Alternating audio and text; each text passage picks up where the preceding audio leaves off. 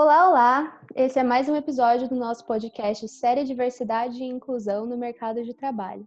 Hoje, apresentado por mim, Alice Kazeker, e pela Franciele Tisato, abordaremos a questão geracional. Diz um oi aí, Fran. Olá, pessoal, boa tarde. Bom, resumindo em poucas palavras, a questão geracional se trata da coexistência de diversas gerações no mesmo ambiente de trabalho. Uma realidade que tem novas repercussões nessa era tecnológica que a gente vive. Por causa de uma série de fatores, como o cenário da globalização, das mudanças econômicas, tem mudado também a expectativa de vida no Brasil, o que causa o chamado envelhecimento da população. Como resultado, nós temos uma colisão é, de uma geração que já está no mercado de trabalho há muitos anos, com pessoas que acabam de iniciar a sua vida profissional. Para falar desse assunto, temos conosco hoje alguns convidados que estudam sobre o assunto e vivem no dia a dia a questão geracional. A Maria Ângela, o Regis, a Bárbara e o Mário. Digam um oi aí, gente. Olá. Oi, olá. Tudo bem? Olá, pessoal. A nossa primeira pergunta vai para a Maria Ângela. Seja bem-vinda. E antes de começar, eu queria pedir para você contar um pouquinho quem você é e o que você estuda. Ok. É, eu sou Maria Ângela, eu tenho uma formação em serviço social, especialista em gerontologia pela Universidade Federal de Santa Catarina e mestre em políticas sociais aqui da UEL, de Londrina. Há algum tempo, isso há quase 30 anos, trabalhando com a questão do envelhecimento, com algumas experiências no setor público e também na iniciativa privada. Então, uma carreira profissional dedicada, não totalmente, mas boa parte do tempo dela a, ao estudo e ao trabalho com a população envelhecida. É, Maria, é, a minha primeira pergunta para você seria qual a relação da nossa sociedade com o envelhecimento e com o aumento da população idosa no Brasil? E como percebemos essa tal relação? Bom, a relação da nossa sociedade com o envelhecimento. Bom, nós é, vivemos uma sociedade democrática, capitalista, que tem um, uma constituição que todos nós brasileiros e brasileiras de todas as idades temos como nossa lei de referência. E, portanto, o, a pessoa acima de 60 anos no Brasil que é considerada pessoa idosa no nosso país, ela tem uma série de é, direitos garantidos na nossa lei maior, na nossa Constituição, que depois afunila para os estados e para os municípios conforme as suas características. A nossa sociedade, ela muitas vezes desconhece o teor desses direitos dos, dos nossos idosos e muitas vezes eles acabam não sendo cumpridos nem respeitados, tanto por parte do poder público, como também pela sociedade civil como um todo. E um, tem uma passagem que é bastante interessante, que na nossa sociedade como um todo, tanto o Estado, né, a nossa nação, como a família e como a sociedade, isso é um, é um artigo constituído em lei, são responsáveis pela pessoa idosa, né, pela garantia dos direitos do idoso. E aí então cada realidade específica da localidade, da regionalidade é que conduz então as suas ações em cima da, dessa perspectiva, né, que deveria no nosso país é, ser respeitado com maior ênfase. E a gente infelizmente ainda percebe que falta muito ainda a avançar e não só por falta de crédito de alguns governos ou de algumas sociedades ou de algumas famílias. Eu ainda acredito também que, por alguns estudos, a gente percebe que muitos idosos também não fazem é, uma. não realizam ações ou não participam de ações coletivas para que esses direitos de fato sejam é, garantidos ou respeitados. Então, uma série de, de questões que tem aí muitos avanços, sim, com certeza, muitos avanços tecnológicos, de relacionamentos, é, na área da saúde principalmente, né? Medicações, tratamentos é, que prolongam a vida da nossa população, mas a questão humana, a questão da qualidade, do respeito, do emocional, é, ainda acredito que entre as diferentes gerações, muito ainda tem que se, que se avançar. É, você também me perguntou o é. aumento da população no Brasil, como que a gente percebe essa relação, é isso? Isso, isso mesmo. Bom, a população, ela, de uma forma muito rápida, ela vem aumentando, então os índices demográficos apontam, é, com os estudos, que a nossa população envelhecida, ela vem numa caminhada muito acentuada, vários países desenvolvidos pelo mundo afora é, demoraram centenas de anos para isso acontecer. O Brasil, em 20, 30, 40 anos, é, teve a sua população um aumento muito significativo, o que impactou, sim, é, a, essa realidade diferenciada aqui do envelhecimento do nosso país. Então, todo, toda essa rapidez do maior número de pessoas idosas convivendo com outras gerações, um número reduzido de pessoas, de crianças, de adolescentes, é, e uma pouca experiência no trato com essa pessoa envelhecida, seja dentro de casa, seja é, na, nas relações sociais e também no mercado de trabalho, que é uma pauta desse do assunto de hoje, que na questão do trabalho, do ambiente de trabalho, também essa interferência é imediata por uma série de fatores que uh, acabam é, acontecendo no dia a dia, quando ainda vou entrar nesse assunto, que é a questão do preconceito. Ainda existe muito preconceito. Então, o conceito que a população, que a sociedade tem sobre velhice é questionável. E com, a partir desse conceito se preconcebe algumas ações, algumas atitudes que é, não vão de encontro à satisfação e à qualidade de vida dos idosos. Né? Então, muitas vezes, ações preconceituosas levam um tom de não respeito, de não valorização da pessoa acima de 60 anos. Público esse que é merecedor de é, atenção, de valorização, porque muitos trajetaram por uma vida toda se qualificando, se aperfeiçoando, experienciando a vida, né, nas diferentes formas, e muito que tem para contribuir na sociedade, para com a sociedade. E, portanto, como agora, nós, na, na atualidade, a gente percebe que, principalmente no ambiente de trabalho e também em, outros, é, em outras relações sociais, muitas das vezes a pessoa idosa não recebe o, o valor é, que, que lhe é de direito, de digno, né, para conduzir as suas ações. Você poderia falar para a gente mais disso no mercado, sobre o assunto da questão geracional? Sim. É, tem uma, uma, discussão que é bastante interessante, depois também com os demais colegas aí a gente pode aprofundar um pouquinho. Na verdade, também é de direito da pessoa, a, na nossa legislação trabalhista, né, no nosso país, que a partir de um tempo, uma somatória de idade, uma somatória de anos de serviço, a pessoa se aposente. Contribuiu com o seu trabalho, com a sua mão de obra e depois ela também tem o direito de se aposentar. E esse aspecto da aposentadoria, ele muitas vezes interfere de uma forma ou positiva ou não tão positiva na vida das pessoas. Por quê? Porque muitas pessoas que não, não reconhecem é, o valor dessa pessoa que dedicou sua vida no trabalho, muitas vezes é, deixando é, família e outros a fazer isso por conta de, do trabalho e esquecem né, que isso, a aposentadoria é um direito a ser usufruído. Então, a aposentadoria é um, não é uma bondade, não é um benefício, é um direito que aqueles que cumprirem com as exigências legais podem e devem usufruir. E os que não querem usufruir, ou mesmo usufruindo do que é direito, querem continuar no mercado de trabalho, nada mais é do que uma opção.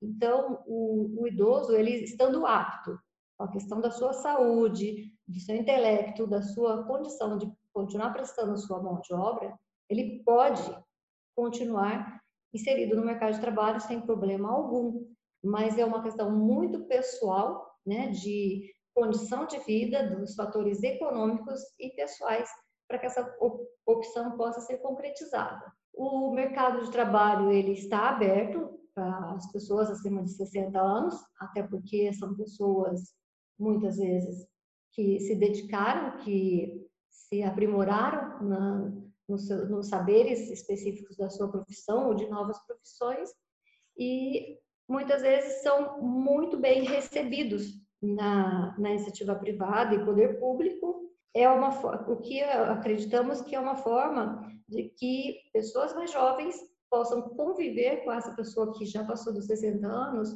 para quebrar alguns paradigmas, para quebrar alguns preconceitos aí com relação à pessoa idosa. Porque enquanto ela está no mercado de trabalho apta a desenvolver o seu trabalho, ela, é, além de ter a sua satisfação pessoal, profissional, também vai ter a recompensa econômica. Então, não tem uma regra, envelheceu, exclui-se do mercado de trabalho. Não, de forma alguma. Por lei, se tiver dentro dos critérios, não há problema algum. Inclusive, com muitos idosos com muita satisfação no trabalho. E, por sua vez, o outro lado, que é também muita satisfação com a aposentadoria. Então, é muito pessoal essa escolha.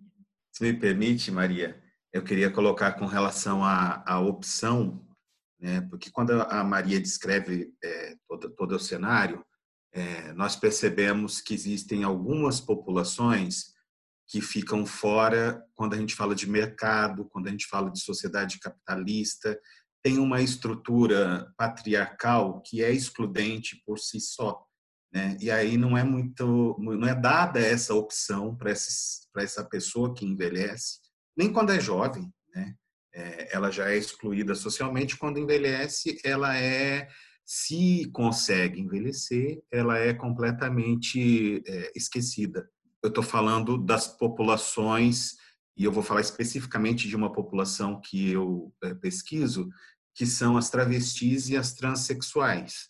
A população de travesti transexual, ela é, é excluída já nos estudos de gerontologia da própria ciência que se presta a estudar envelhecimento humano já não se debruça sobre, né? então existe uma invisibilização dessa, dessa população, como se não existisse.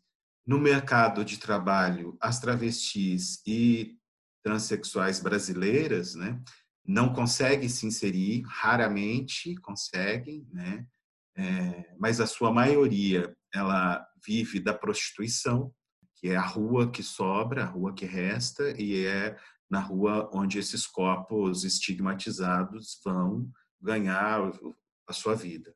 E quando envelhece, se envelhecem, nem a rua, porque o corpo que envelhece, sob o estigma do corpo que envelhece, também é um corpo que não é, é capaz de despertar o desejo. Então, como que eu vou vender o, o meu corpo se o meu corpo está envelhecido?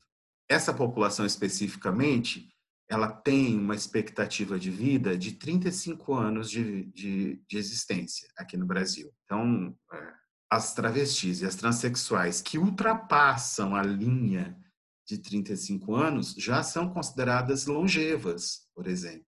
Então, percebe que existe o que a gente tem nos estudos sobre envelhecimento humano também, né? É todo, ela é toda calcada, né? Nossos estudos, a nossa sociedade, as nossas leis, a Maria falou muito bem, elas são todas calcadas é, em parâmetros heteronormativos e cisgêneros.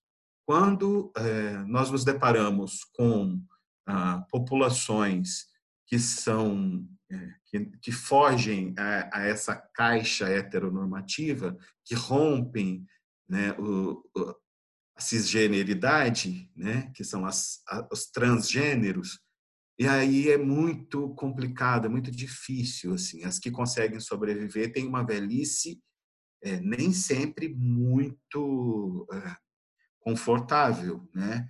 porque não teve já na sua juventude nenhuma política pública mínima, mercadológica, que as recebesse. Então, quando envelhece, elas estão contando com a própria sorte. Então, percebe, a gente precisa, é, quando pensa em envelhecimento, a gente precisa pensar em diversas populações, além das populações heteronormativas, que a gente sempre cai no modelo do, do vovô, da vovó, casado, que teve neto, constituiu família, né? mas tem uma outra população, eu estou falando das, das transexuais e das travestis, mas se a gente pode pegar a população que envelheceu nos pátios dos manicômios, né? ou as populações que é, na marginalidade é, do sistema carcerário e por aí vai. Nós temos várias várias populações que envelhecem nesses cenários e que já na sua juventude não têm direito. E aí quando envelhecem, elas é, muito menos, porque as políticas públicas já não davam conta de, dessa, dessa, desse corpo, né? nem na sua juventude, que dirá depois de velhos.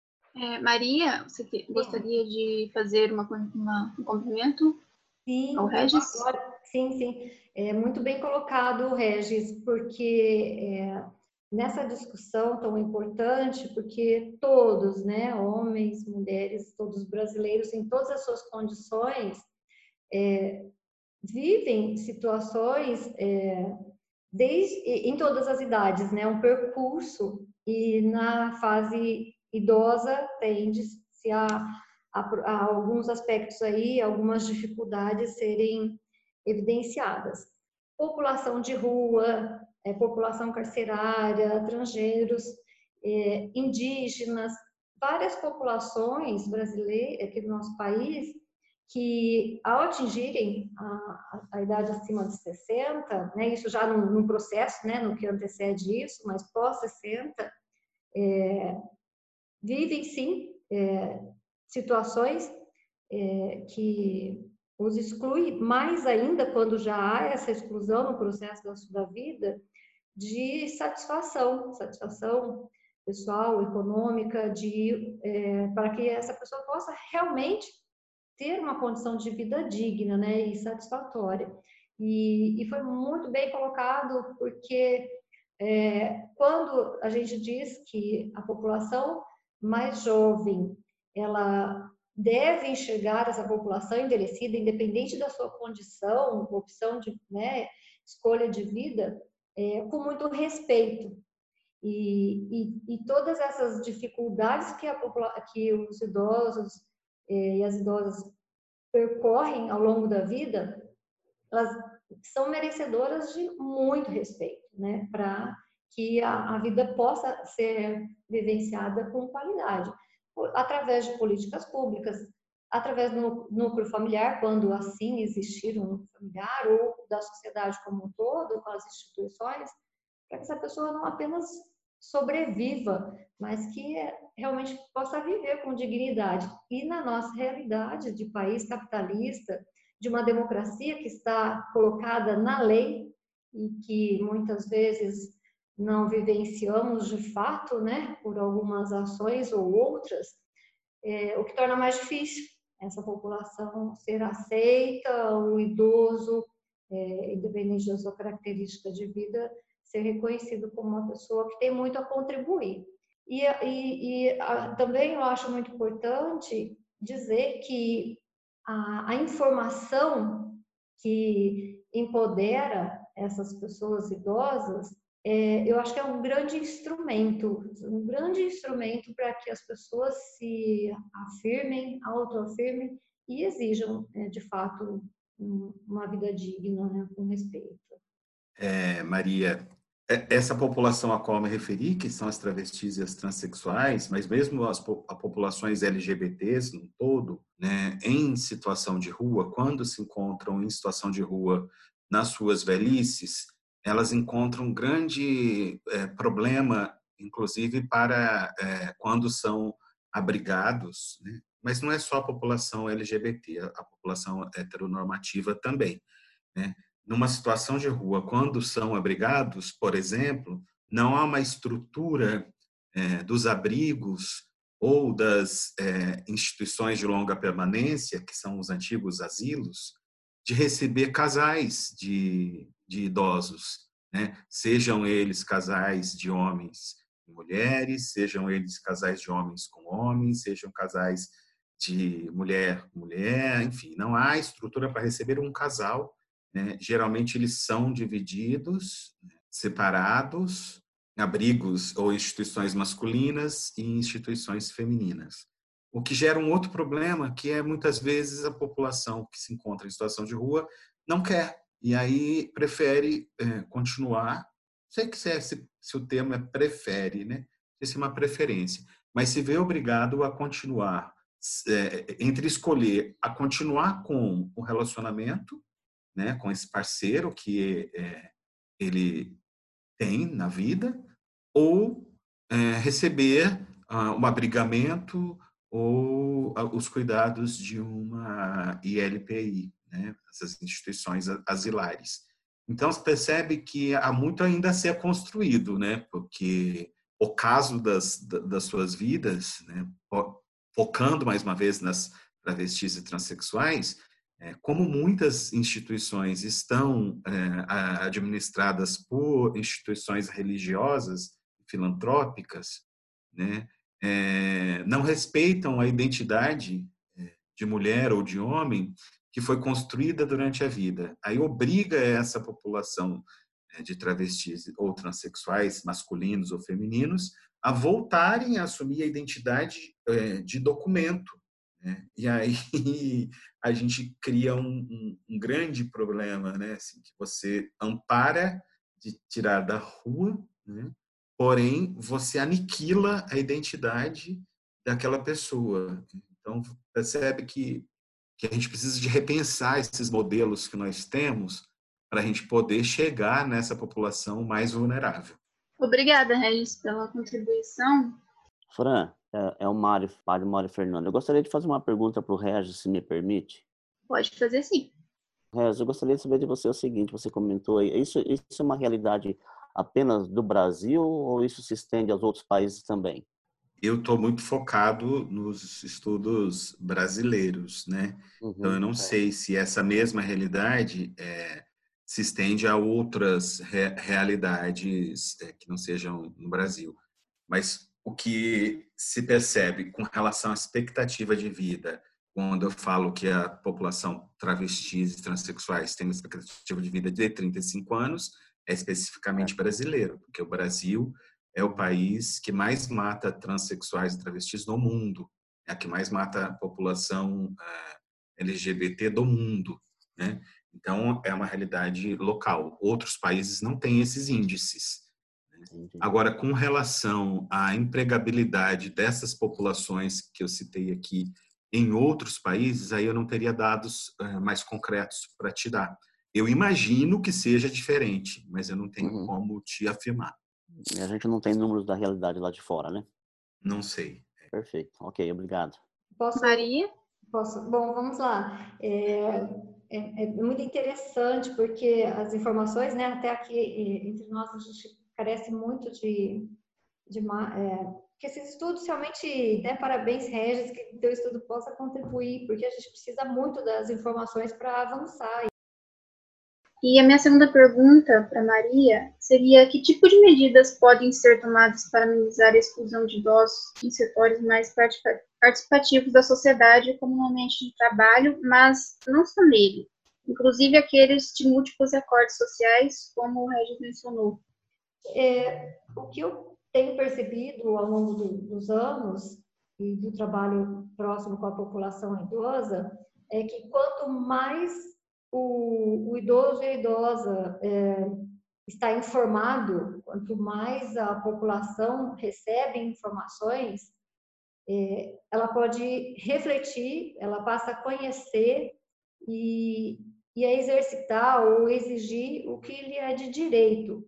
Então, quando há essa, quando há, essa situação de exclusão ou de não acesso, principalmente à informação, é, o, o, aliena cada vez mais por falta mesmo de conhecimento, porque muitas vezes a, o processo da comunicação não, não é acessível a essa população idosa, né?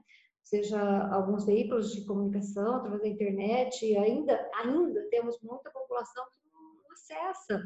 Então, essa morosidade para essa população de informações, eu acho que é um grande dificultador e, e é uma grande perspectiva que a comunicação chegue com a mesma velocidade que chega para as demais gerações, que chegue também para a população idosa. Porque para nós, como um todo, o ser humano, quanto mais informações nós temos, mais nós podemos nos capacitar, nós podemos nos habilitar, refletir, passar por um processo de conscientização, de entendimento do que estamos vivendo, né, do que se vive com a, a, o, o processo de envelhecimento e o que é que pode ser feito também é, no âmbito coletivo, né? Pra, porque no coletivo a força é maior. Vários espaços é, de, de, de conquistas ou lutas para a garantia de direitos, eles existem, muitos são eficazes, mas se a população como um todo não tiver acesso a essas informações, vai atrasar um pouquinho, né? Então, é, eu acho que a comunicação é o grande desafio, a informação correta, sem carga alguma de preconceitos ou de situações que possa excluir uma ou outra parcela da população, para que, de fato, tanto no, na sociedade como no mercado de trabalho, ah, o processo de, de envelhecimento seja visto como um processo natural da vida, como é, né? A gerontologia estuda isso, é o processo natural da vida, que é com o acúmulo de anos, a pessoa ela adquire algumas condições diferenciadas, física e, e, e, e outros aspectos também intelectuais da, na vida, né? Então, acho que o desafio que eu, que eu faço a grande referência aqui, no primeiro momento, inicial, é a informação, é a comunicação de forma efetiva, para que a partir desse processo a pessoa possa se conscientizar, possa se empoderar, né?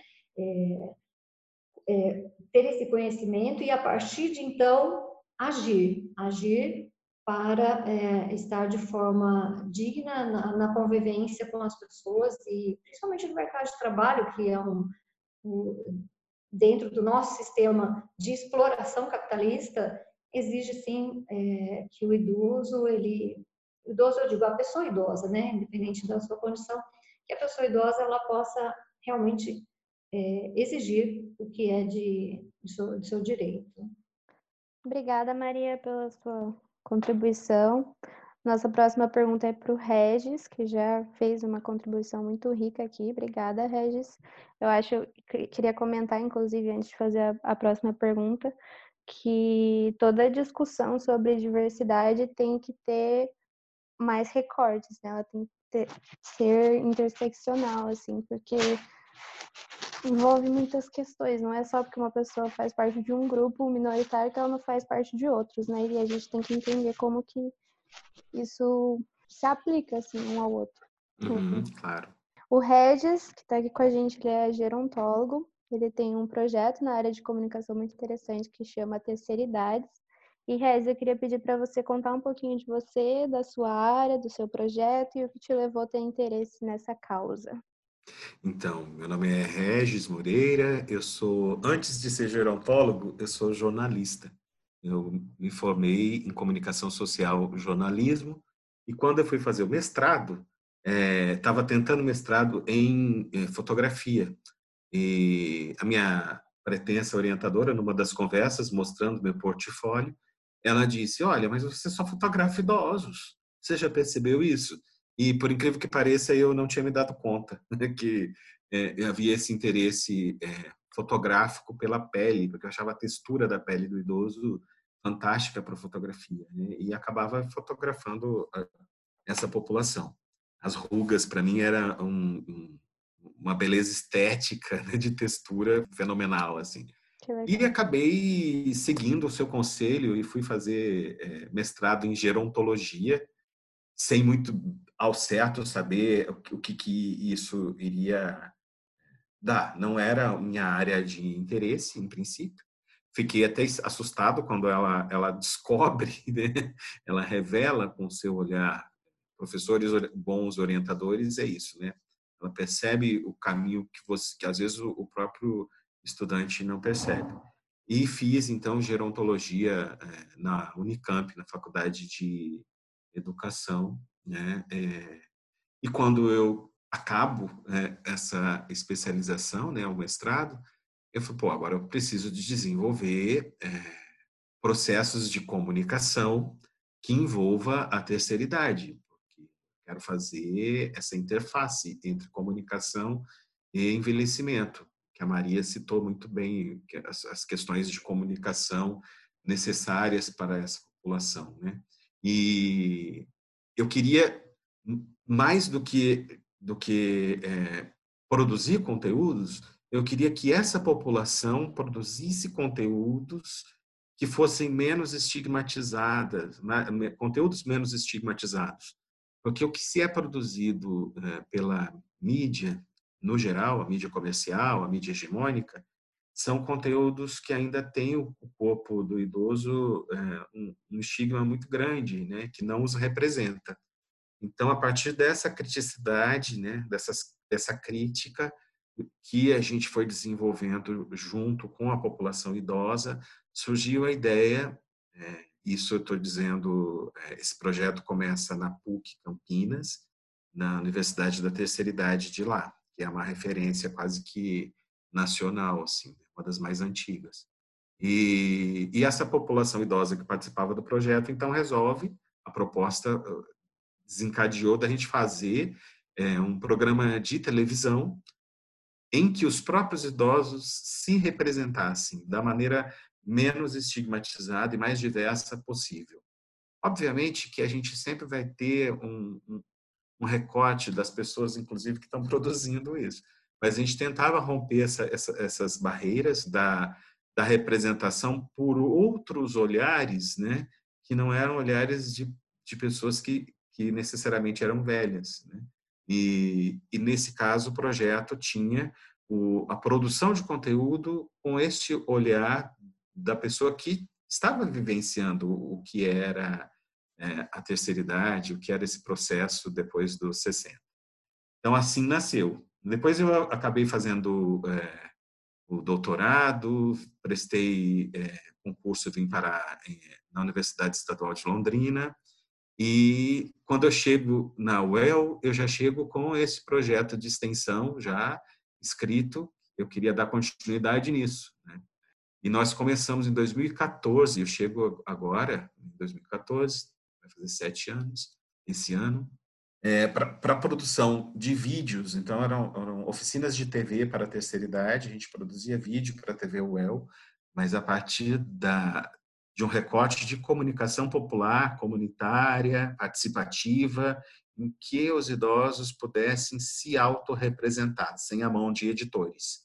Depois de três anos na, nos projetos de TV, é, nós fomos produzir programas de rádio, já que a universidade tem a Rádio UEL, que na cidade de Londrina tem uma grande audiência, principalmente para pessoas é, com uma faixa etária maior. Então, nós migramos o projeto, hoje se chama Projeto TC Idades, né, de tessituras de idades, né, de como você pode tecer essas idades é, até envelhecer e após o envelhecimento humano.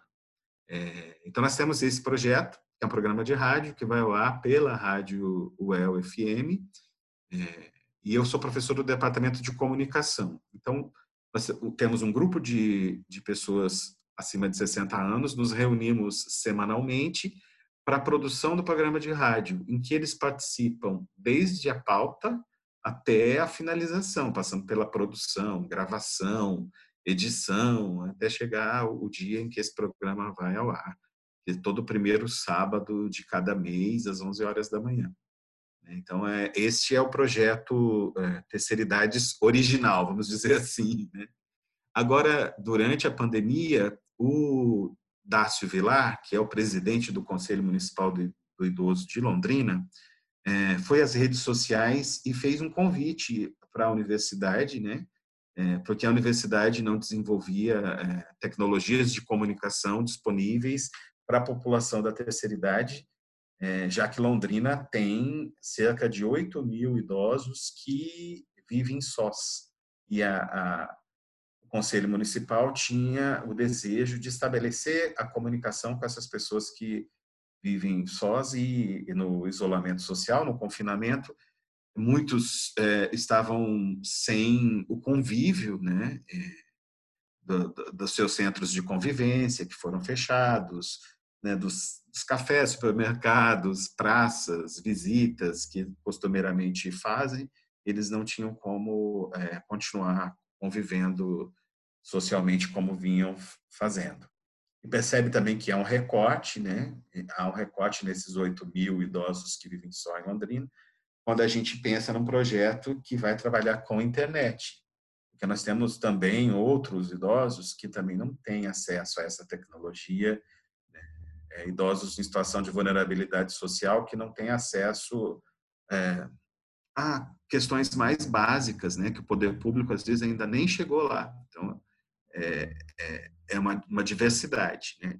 Mas nós abraçamos a ideia de fa fazer esse projeto do programa Terceiridades, hospedar a página, essa frente de ação, né, que nós chamamos, é, que hoje se denomina Tecendo Redes. Então, dentro da página do programa Tecer Idades, nós hospedamos durante a pandemia uma frente chamada Tecendo Redes, e essa frente Tecendo Redes é uma frente colaborativa, hoje formada por mais de 40 profissionais. Entre esses profissionais, nós temos professores do departamento de comunicação, vários, com vários é, projetos que os alunos, feito com os alunos nessa, no teletrabalho, né, nas iniciativas online, nesse período de calendário acadêmico suspenso, né, é, nós temos outros voluntários de diversas áreas, passando pelas artes plásticas, passando pela fisioterapia, professores de literatura, enfim. E outros deslocamentos também, né? psicólogos que entram para falar de jardinagem, é, psicólogos que vão trabalhar com a questão de produção de conteúdo em vídeo, é uma gama aberta, né? dicas de finanças para, para a terceira idade aí junto com os estudantes do curso eh, de jornalismo e do curso de relações públicas. Então, essa, essa frente tomou uma proporção bastante eh, ampliada das ações que o programa Terceira Idades vinha desenvolvendo. Nós, nós estamos hoje com uma, uma programação semanal é, de oferta para a população idosa, é, especificamente para a população idosa, assim como o público-alvo, mas a gente tem um público agregado bastante grande, porque vamos imaginar que toda família que tem a pessoa que envelhece é, tem o, os netos, tem os filhos, tem uh, os cuidadores, tem uma diversidade de, da população, né? Que, que envelhece também, nós estamos chamando de os envelhecentes, né? É, então a gente está tá fazendo este trabalho hoje. Esse é o trabalho com que eu me envolvo. Eu não sei se eu respondi a sua pergunta, porque eu me estendi um pouco e fiquei na dúvida agora. Tá respondido sim, Regis. Obrigada. É, Obrigado a você. Eu gosto, admiro muito o trabalho de vocês, muito legal. Eu queria perguntar para você agora é, de que forma você acha que esse projeto contribui para o momento da pós-aposentadoria na vida dessas pessoas? De que forma elas, como que ajuda, assim? A ajuda de diversas formas. É até difícil você falar ajuda nisso ou ajuda naquilo, mas o que eu vou falar a partir dos relatos dos participantes, né? Que eles se desafiaram a trabalhar com comunicação, a maioria deles, né? Desafiou trabalhar com comunicação é, quando começam a trabalhar com esse projeto.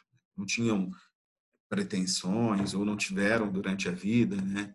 É, um exercício de comunicação, de produção de conteúdo na TV ou no rádio. E agora, é, depois da aposentadoria, a maioria é aposentada do projeto, né?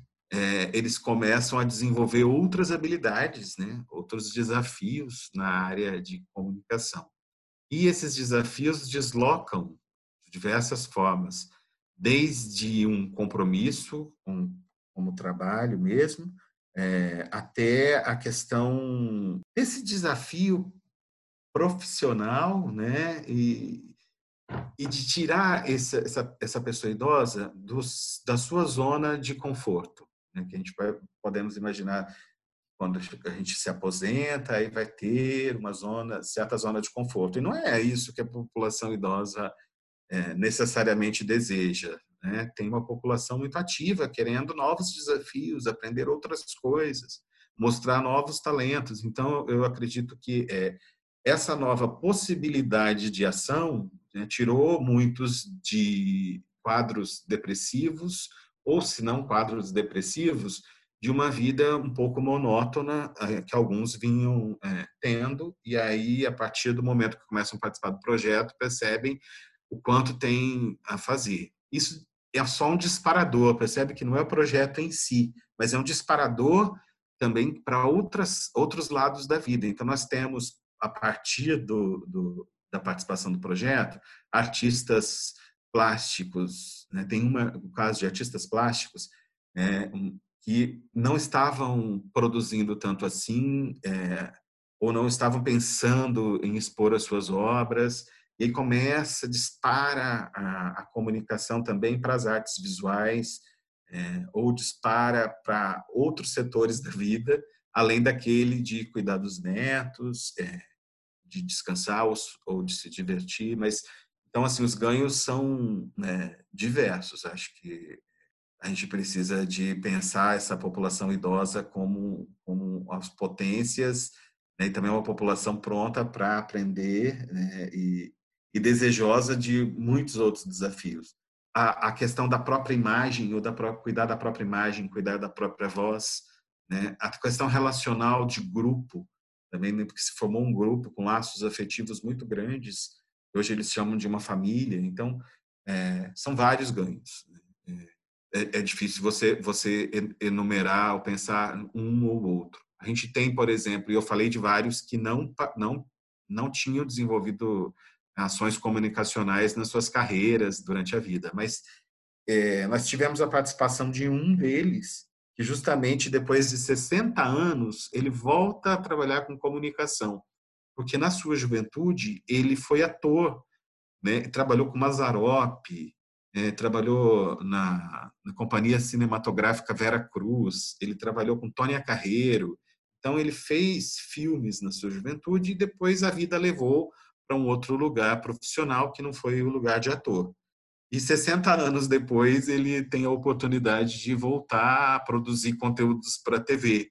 Né? É, e, e, é incrível assim a memória que o, o seu José Hoje o seu José não está participando mais, porque ele está um pouco com a saúde um pouquinho debilitada, mas durante o período todo que ele participou, ele era um dos mais é, com mais idade do projeto e ele tinha textos é, de, peças de teatro né, que ele tinha feito na juventude e ele sabia de cor assim, essa paixão pela, pela pela questão da comunicação, do teatro, do rádio, da televisão, foi possível ser retomada eh, já na, na terceira idade, tá com 80, mais de 80, quando participou com a gente do projeto.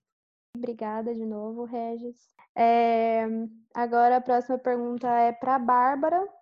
Mas, Bárbara, antes da gente perguntar para você, você conta um pouco de você e do seu trabalho? Claro. Oi, eu sou a Bárbara, eu sou psicóloga, acredito que eu sou mais novinha daqui também. é bom porque a gente já está falando do assunto, né? Então a gente traz experiências diferentes. Eu atuo na área de recursos humanos já fazem cinco anos. Trabalho principalmente com recrutamento, seleção e treinamento e desenvolvimento. Dentro dessa minha breve carreira ainda, é, eu já tive experiências tanto em agência de emprego e também em empresas de TI e varejo, que são perfis bem diferentes. Então, essa é um pouquinho da, da minha trajetória até o momento. Bárbara, boa Oi? tarde. Eu queria saber o que, que tem acontecido com o envelhecimento populacional no país. Isso tem uma, uma influência no mercado de trabalho. Né? Queria saber, como alguém do setor de RH, quais são os esforços de alguém dessa área para lidar com essa mudança? Tipo, quais as abordagens que devem ser tomadas para dar as oportunidades para os mais jovens, mas sem menosprezar os mais velhos. Hum, ok. É, quando a gente pensa na, no mercado de trabalho, a gente tem que avaliar também que essa situação ela sempre teve de ter jovens, jovens adultos e adultos maduros que, que trabalhavam juntos, mas as relações eram diferentes, né? Então, quando a gente fala da modernidade, o que a gente está trazendo para o nosso contexto são a, as relações de trabalho. Então, hoje a gente tem pessoas muito jovens assumindo cargos de liderança, por exemplo, as empresas que têm contextos diferentes. Então, quando você fala de uma empresa de, de tecnologia da informação, de uma startup, ela, ela já traz esse, esse pré-conceito de que é para gente nova, para gente inovadora, né? Então, acho que são essas as questões quando a gente fala de recrutamento, de dar oportunidades, né, para os idosos. A questão que a própria Maria também comentou, que é uma opção da pessoa mais velha, ela quer se, ela se aposenta porque é um direito dela, mas ela não quer estar parada ela não quer deixar né, de, de ter um fruto do seu trabalho, de colocar ali é, o, o, trabalho dela a, a favor, à disposição, né? Porque ela se sente bem com isso, ou qual seja a outra é, opção, a outra questão que envolva essa decisão. Mas então é uma, é uma questão que pode, né? E aí, como que a gente trabalha isso? É, eu vejo que tem muita questão dos fatores motivacionais, então a gente compreender, entender isso, tanto estar dentro dos recursos humanos, como também os próprios as pessoas que são gerentes, os líderes, entenderem essa questão motivacional, porque o que o que vai te motivar não é a mesma coisa que vai motivar um senhor mais velho ou que vai motivar uma menina mais nova e enfim a gente pode falar depois também sobre até as questões que o Regis trouxe, né?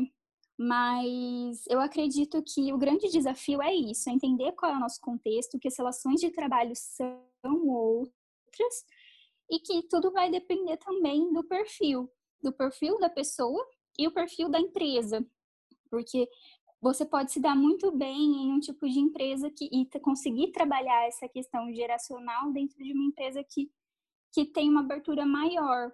Né? Então, quando a gente fala mesmo de empresas que estão surgindo agora, desse contexto de startup, eu vejo que é a maior dificuldade deles, de você conseguir colocar que a, a pessoa ela mais idosa ela tem potencial e que ela vai contribuir muito num contexto que não parece ser lugar dela. Eu acredito que, que é, esse é o desafio. Entendi. É, mas assim, em relação a, a esse convívio das duas gerações, qual você acha que são os maiores pontos positivos? As dificuldades acho que você já falou, né? Mas se quiser. Isso. Os pontos positivos é o aprendizado. Quando a gente coloca essa abertura, então, né, para superar esses desafios, superar essas barreiras, a gente também tem a, o desenvolvimento de habilidades sociais que estão relacionadas em qualquer contexto de diferenças, vamos colocar assim. Então, eu me colocar num lugar em que eu posso aprender coisas que eu não sei com aquela pessoa, já me dá abertura para poder trabalhar com ela. Isso eu falo tanto para quem é mais jovem e tem essa dificuldade, talvez, de lidar com o idoso, mas conseguir tirar esses pontos positivos, quanto também, né, para o perfil da pessoa mais idosa, mais velha, que às vezes tem esse receio também de que não se é, não é tão capaz mais. Então, quando ele coloca também o que ele pode passar, o que ele pode ensinar e o que ele pode aprender de novo, isso é muito positivo. Essa, essa troca A gente pode colocar também de que tem outros fatores hoje, né? Quando a gente fala de idosos, a gente também está falando de pessoas que ainda depende, né? Vai muito do perfil, como eu falei, mas que tem muita curiosidade, que tem sim muito potencial e que vai fazer acontecer. Então, quando você também vê uma outra perspectiva, a pessoa ela viveu coisas diferentes e você conseguir é, colocar aquilo dentro do papel que ela está atuando na empresa, seja qual for. E você tem ganhos muito positivos, porque se a gente trabalhar num lugar que só tem pessoas iguais, a gente não cresce. Eu entendo assim. Sim, concordo. Você acha que a, a questão da tecnologia é, é algum desafio para as pessoas mais velhas no mercado de trabalho? Isso tem alguma influência? Aprender a lidar com isso? Olha, é o que eu falei. De, depende muito do perfil. Então, você tem um perfil, às vezes, é, de uma pessoa que ainda assim, ela é muito curiosa e ela tem dentro da capacidade dela uma facilidade maior para lidar com a questão das, das tecnologias e consegue atuar muito bem naquilo que ela faz. Então, eu não vejo que é, assim, uma das grandes dificuldades, mas existe, né? Não vou falar que não, mas ainda vejo que não é uma das maiores. Eu acredito que a questão da relação entre os mais jovens com os mais velhos é o maior desafio. Esse manejo nas habilidades sociais, o respeito, a forma de comunicação, então entender que é, eu, dos dois pontos, dos dois lados, né, o que eu falo, como eu falo, para que aquela outra pessoa entenda e ela esteja alinhada com o que eu estou falando, a empatia, é mais nesse ponto que eu vejo que as pessoas têm maior dificuldade que o RH tem que intervir mais, né? Então, muitos problemas entre um, líderes e liderados, e a gente tem que intervir nesse momento, independente se quem está liderando é mais jovem ou mais velho e vice-versa, mas a questão da, do relacionamento interpessoal, eu acho que é a maior habilidade, a habilidade que a gente tem que mais trabalhar dentro do, do recursos humanos. Bárbara, muito obrigada pela sua participação aqui. É, agora, antes de falar do nosso convidado, eu queria comentar um filme da Netflix. É muito interessante o assunto. Ele aborda questões que estão tratando no episódio, que se chama O Estagiário.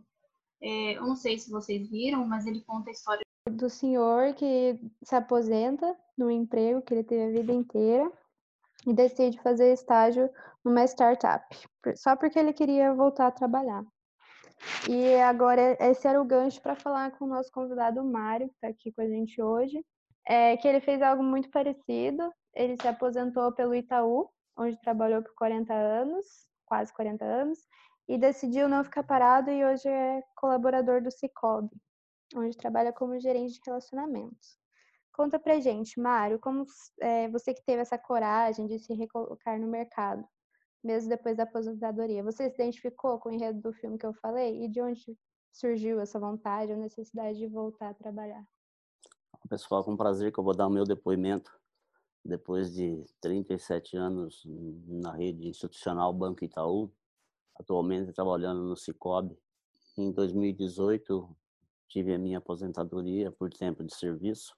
Fiquei um ano parado e não gostei da experiência porque me considero uma pessoa muito ativa e fui procurar trabalho e tal, e com todos os preconceitos e com todos os estudos que tanto a Maria falou, o Regis comentou, é, é um tanto difícil sentir isso na pele, mas o mercado de trabalho ele tem muito preconceito, justamente porque as pessoas idosas estão um pouco isoladas e se elas não tiverem muita força de vontade, jamais conseguirão alcançar depois da aposentadoria um trabalho digno e um trabalho que seja merecedor.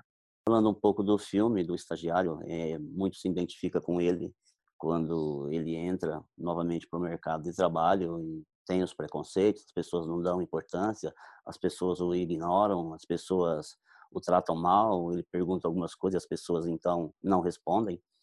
Então você tem que ter assim muita força de vontade, você tem que ter muito dinamismo, você tem que realmente fazer toda a diferença.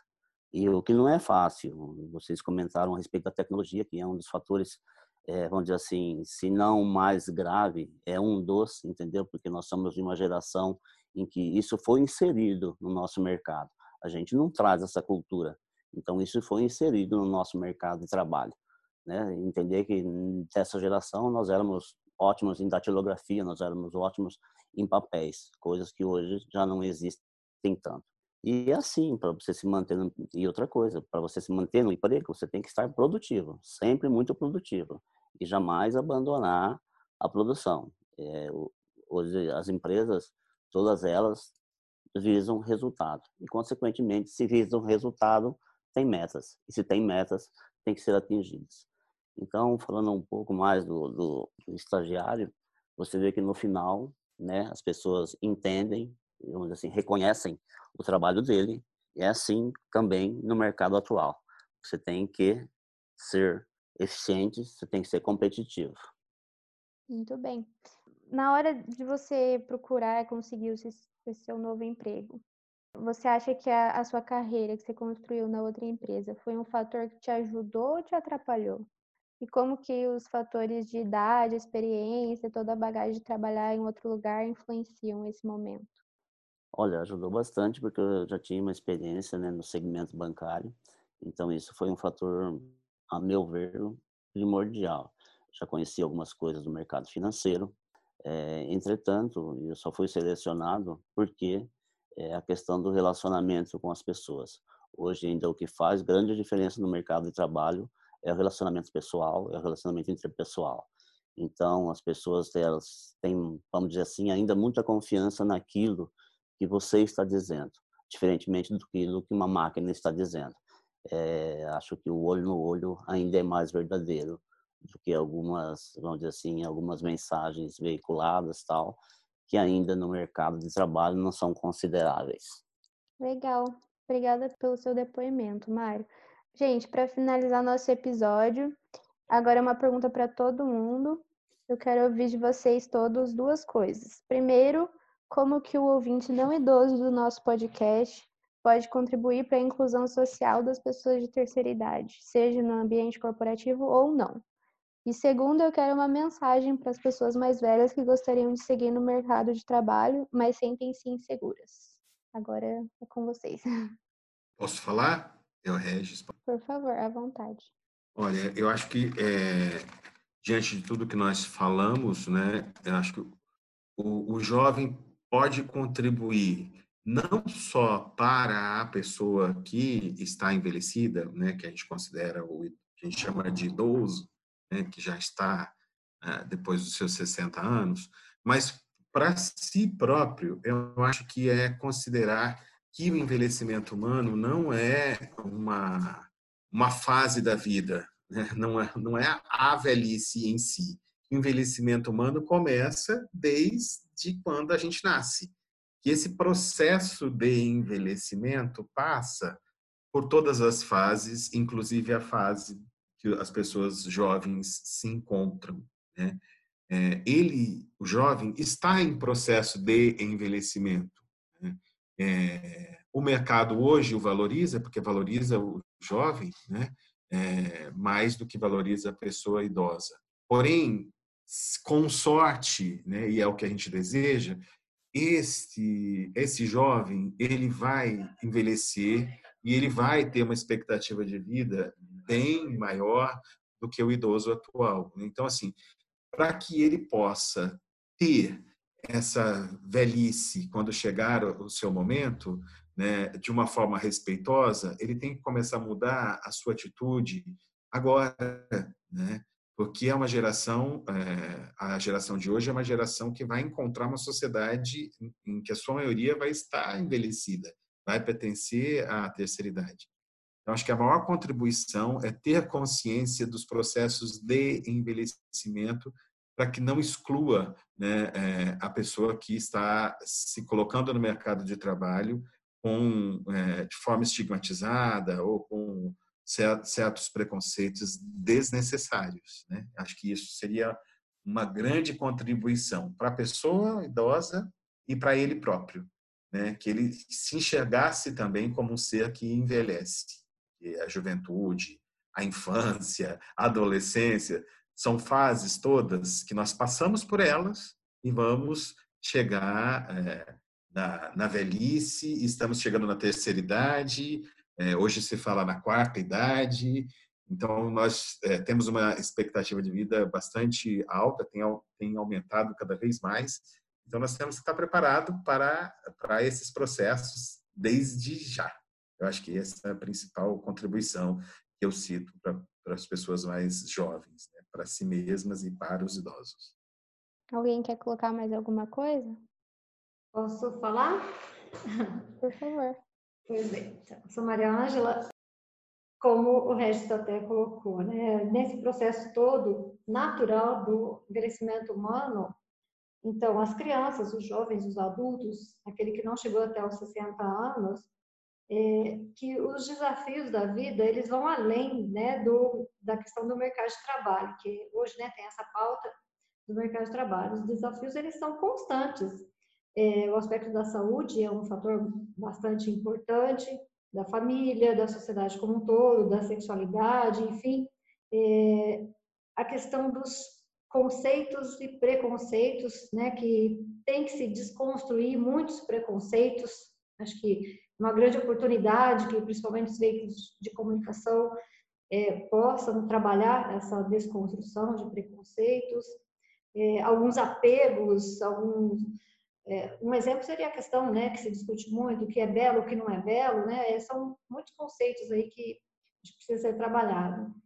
É importante que nesse processo natural, com a somatória de anos da a vida ganha anos, né? Então a somatória de anos na vida de todos, que essa consciência de que a velhice ela perpassa naturalmente pela vida de todos nós, é que a partir do momento dessa consciência, hoje o jovem, o adulto, com essa consciência é que a leveza para entendimento da, de uma condição digna e qualidade de vida é possível. Então, como hoje o jovem ou o adulto vai poder julgar uma situação que ele não vivenciou ainda? Ele ainda vai envelhecer. Nós vamos envelhecer, a não ser que ocorra uma fatalidade. Caso contrário, todos iremos, seremos velhos. Né? Então, é, eu acho que é, é muito importante isso, né? que toda a população tenha essa, essa clareza. O, se, quando você falou também sobre a questão da inclusão do idoso, acho que é uma outra terminologia aí que a gente precisa trabalhar. Porque se afirma que há, que há necessidade de uma inclusão, é porque está afirmando que a exclusão, né? Então, é, olha só como que é um paralelo bem, bem real, né? Está afirmando que existe exclusão, então como fazer para incluir? E o ideal seria é que nem precisasse incluir, né? Que não houvesse a exclusão. Parece redundante, mas é muito complexo e é muito importante esse entendimento, né? É, só se inclui o que está excluído. E, e, o idoso, como uma pessoa que, que percorre a, vida naturalmente, ele não, não necessariamente deveria estar excluído de alguma situação, né? E também uma coisa, acho que pra, você também falou sobre a questão do, dos idosos com relação ao mercado de trabalho, que né, o, o senhor Mário falou muito bem aí da, da experiência dele, né, de, de da vontade de, de, prosseguir, de continuar é, com os seus conhecimentos. Acho que a pessoa, ela passou dos 60 anos, se ela não se identifica com preconceito, se ela não se identifica com processos de exclusão, ela com essa consciência de quem ela é, ela vai adiante, né? Ela, ela vai é, em busca de desafios. Então, quem está nos ouvindo que já passou dos 60 anos tem que se encorajar, ir em busca dos novos desafios ou dar continuidade aos desafios que percorreu durante toda uma vida, em busca de satisfação das suas diferentes necessidades ou anseios, porque a, a vida ela é para ser vivida o agora, é para ser vivida com qualidade, com alegria, né? E não é porque é jovem ou porque vai ser velho que vai ter mais momentos felizes ou não. Eu acho que é todo um processo, né? Não dá para dividir quando uma coisa ou outra vai acontecer, mas que ela seja leve, que ela seja natural. E por mais que a gente sabe que a, a vida tem várias dificuldades, né? As, as desigualdades, infelizmente, estão presentes, mas falando de uma forma geral, que pensando que é possível que todos possam ter essa consciência e encontrar é, dias melhores. Obrigada, Maria Ângela. Mário, Bárbara, vocês têm algum comentário? Ah, só para complementar, a minha dica para os mais jovens é o reconhecer o outro, quando a gente fala da identificação é, das potencialidades ou daquilo que eu posso me tornar futuramente também, eu me aproximo. Eu acho que quebra um pouco essa questão. Até a Maria comentou, né, que, que eu me permito também a dar essa outra visão, a perceber, entender e ver como que isso não é uma fase só para quando eu estiver com tal idade, mas é que é um processo mesmo. O Regis também comentou sobre isso. E para os mais velhos, a questão de que ainda há tempo, né? Então, também entender que essa fase de envelhecimento não determina aquilo que eu posso conhecer, aquilo que eu sou capaz, um, e que ainda há muito para ser vivido, exatamente como a Maria colocou, é no agora que se caminha, né? Acredito que seja isso. Obrigada, Bárbara. Mário, o senhor tem alguma coisa para falar? Tenho sim. É, a minha visão, é, com a experiência, né, trabalhando sempre com as pessoas, é entender o momento de cada um. Não é porque eu sou mais velho que eu sou o dono da razão. Entretanto, não é o mais jovem também, né, que ele está, vamos dizer assim, num momento especial da vida dele e se desfazer dos outros. Eu acho que o momento é de se unirmos para o melhor da empresa e não só para o melhor da empresa, para o melhor das pessoas. Cada um reconhecer as suas potencialidades e trabalhar com isso. Então tá bom, gente. Muito obrigada pela participação de todos. Obrigada, Regis, Maria Ângela, Mário, Bárbara. E obrigada também aos ouvintes que estão aí. Vocês querem falar um tchauzinho? Agradeço, viu? Muito obrigado a vocês pela oportunidade. Queria também agradecer a todos. É o momento da gente agregar conhecimento ao Regis, fantástico, a Maria, todos os participantes aí a Bárbara, não sabia também desse trabalho seu, Regis. Fantástico, parabéns. E que sejamos, em algum dia, uma referência melhor para esse mundo. Obrigado, Mário. Eu quero agradecer também, agradecer vocês, meninas, a professora Juliana, né, que está conduzindo essa disciplina aí junto com vocês, porque, com certeza, algumas pessoas que vão estar tendo essa oportunidade de refletir sobre um tema que é tão importante, tão necessário na nossa vida e na nossa sociedade. Então, meninas, parabéns pelo trabalho de vocês. E obrigada, obrigada. por estar aqui. Muito obrigada mesmo por estar aqui na presença, Regias, Franciele, Bárbara, Somário, Alicia, Laura, todos que estão envolvidos. Também fiquei muito feliz com a oportunidade de troca, essa experiência. Muito obrigada por me proporcionar essa oportunidade. Obrigada. Obrigada a vocês por terem aceitado o convite. Muito obrigada.